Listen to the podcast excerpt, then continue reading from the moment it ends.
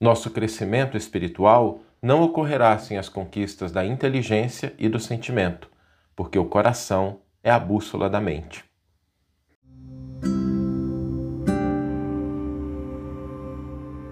Você está ouvindo o podcast O Evangelho por Emmanuel, um podcast dedicado à interpretação e ao estudo da Boa Nova de Jesus através da contribuição do benfeitor Emmanuel.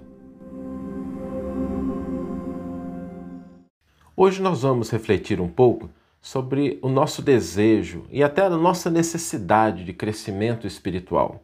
Todos nós temos esse desejo de crescer, de se desenvolver, de prosperar, de progredir, de alcançar a felicidade. Isso é um impulso natural e a gente não deve lutar contra ele, porque a felicidade real é aquilo para o qual a lei divina foi escrita, né? Para que a gente seja feliz de maneira completa, de maneira plena.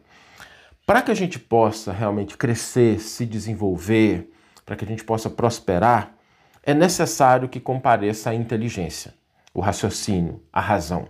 Sem isso a gente não consegue chegar lá. Porque sem a gente conseguir articular os elementos da vida, sem que a gente consiga compreender, sem que a gente consiga analisar, a gente não consegue efetivamente crescer. Só que isso não é suficiente. As conquistas da inteligência, as conquistas do raciocínio, da razão, são importantes, são necessárias, são essenciais, mas não são suficientes.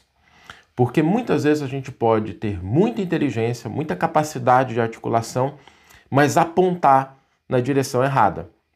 É como se a gente tivesse assim, um arco e uma flecha muito bem preparados direitinho, mas ao invés de apontar para o alvo, a gente apontasse para o outro lado. E não vai adiantar nada, né? A gente vai errar o alvo. Aliás, a palavra pecado no Novo Testamento, no Antigo Testamento, né, a palavra original, amartia, ela tem exatamente esse sentido, errar o alvo, né? E por que a gente às vezes erra o alvo? Porque a gente não tem o comparecimento do sentimento, do coração, da disposição de fazer o bem. É por essa razão que muitas conquistas da inteligência, se não orientadas pelo coração, podem produzir fenômenos exatamente o contrário daquilo que a gente espera. Por exemplo, a gente pode utilizar a inteligência para construir cidades extraordinárias. Agora, a mesma inteligência pode construir bombas para desolar cidades.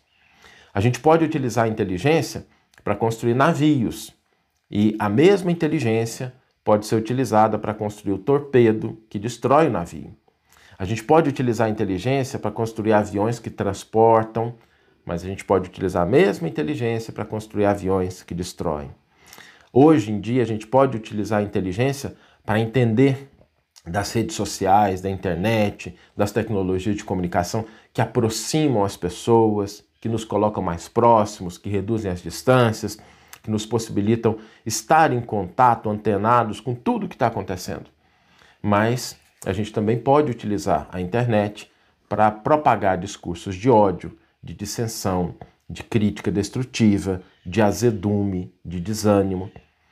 Por isso que é importante, é fundamental que junto com as conquistas da inteligência, compareçam também as conquistas do coração. Mas o que significa isso, né? Para que a gente não fique só na frase que ela é bonita, que ela inspira, o que significa as conquistas do coração? Significa a gente direcionar os nossos recursos, as nossas possibilidades, todas elas, para construir e para buscar a verdade. Que a gente não se ocupe de destruir nem propagar aquilo que não constitui a verdade. Por essa razão é que quando a gente fala do coração, o coração tem um papel muito importante, porque o coração, o sentimento, ele aponta a direção. Às vezes a gente pode até estar certo com relação à articulação, mas a forma, a maneira, a nossa intenção inicial, se ela está apontando para destruir, para desanimar, para criticar, a gente acaba desfalecendo o nosso propósito de crescimento, de progresso, esquecendo que a gente poderia estar construindo. Eu gosto sempre de uma frase que diz assim: Deus não necessita das nossas mãos para destruir, mas Ele conta conosco para construir. Deus não necessita das nossas mãos para destruir, mas Ele conta conosco para construir. Porque quando nós estamos conectados com o amor, com a verdade, a nossa preocupação não é em destruir as coisas, mas é em dar a nossa contribuição. Até por um sentimento de humildade, porque a gente sabe que cada um de nós não é capaz de realizar tudo, não é capaz de construir tudo, ninguém dá conta, né? A gente tem a nossa parcela de contribuição. E quando o coração está afinado com as leis espirituais, quando ele está buscando realmente conexão com o amor, a nossa maior preocupação é a preocupação de construir, de cooperar, de auxiliar, de fazer o bem que nos é possível. Porque do resto, cuida Deus tranquilamente, né? A gente não precisa se preocupar com isso.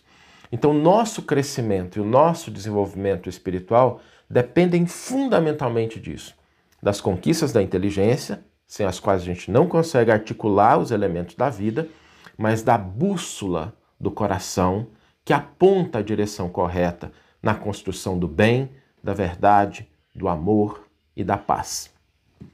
Vamos ler agora a íntegra do versículo e do comentário que inspiraram a nossa reflexão de hoje. O versículo está no Evangelho de Mateus, capítulo 11, versículo 25, e nos diz o seguinte: Eu te louvo, Pai, Senhor do céu e da terra, porque ocultaste essas coisas dos sábios e inteligentes e as revelaste aos infantes. E é muito interessante essa fala de Jesus, porque ele fala realmente daquela pureza da infância que tem um coração puro, que quer construir, que quer fazer alguma coisa, que está muito mais preocupado com construir algo do que necessariamente com destruir. E Emmanuel vai intitular o seu comentário como Supercultura. Alfabetizar e instruir sempre. Sem escola, a humanidade se embaraçaria na selva. No entanto, é imperioso lembrar que as maiores calamidades da guerra procedem dos louros da inteligência sem educação espiritual. A intelectualidade requintada entretece lauréis à civilização, mas por si só não conseguiu até hoje frenar o poder das trevas. A supercultura monumentalizou cidades imponentes e estabeleceu os engenhos que as arrasam. Levantou embarcações que se alteiam como sendo palácios flutuantes e criou o torpedo que as põe a pique. Estruturou asas metálicas poderosas que, em tempo breve, transportam o homem através de todos os continentes e aprumou o bombardeiro que lhe destrói a casa. Articulou máquinas que patrocinam o bem-estar no reduto doméstico e não impede a obsessão que comumente decorre do ócio demasiado. Organizou hospitais eficientes e, de quando em quando, lhe superlota as mínimas dependências com os mutilados e feridos, enfileirados por ela própria nas lutas do extermínio. Alçou a cirurgia às inesperadas culminâncias e aprimorou as técnicas do aborto. E ainda agora, realiza incursões a pleno espaço nos albores da astronáutica e examina do alto os processos mais seguros de efetuar aniquilamento em massa pelo foguete balístico. Iluminemos o raciocínio sem descurar do sentimento. Burilemos o sentimento sem desprezar o raciocínio. O Espiritismo, restaurando o Cristianismo, é a universidade da alma. Nesse sentido, vale recordar que Jesus, o mestre por excelência, nos ensinou, acima de tudo, a viver construindo para o bem e para a verdade, como a dizer-nos que a chama da cabeça não derrama a luz da felicidade sem o óleo do coração. Que você tenha uma excelente manhã, uma excelente tarde ou uma excelente noite, e que possamos nos encontrar no próximo episódio. Um grande abraço e até lá!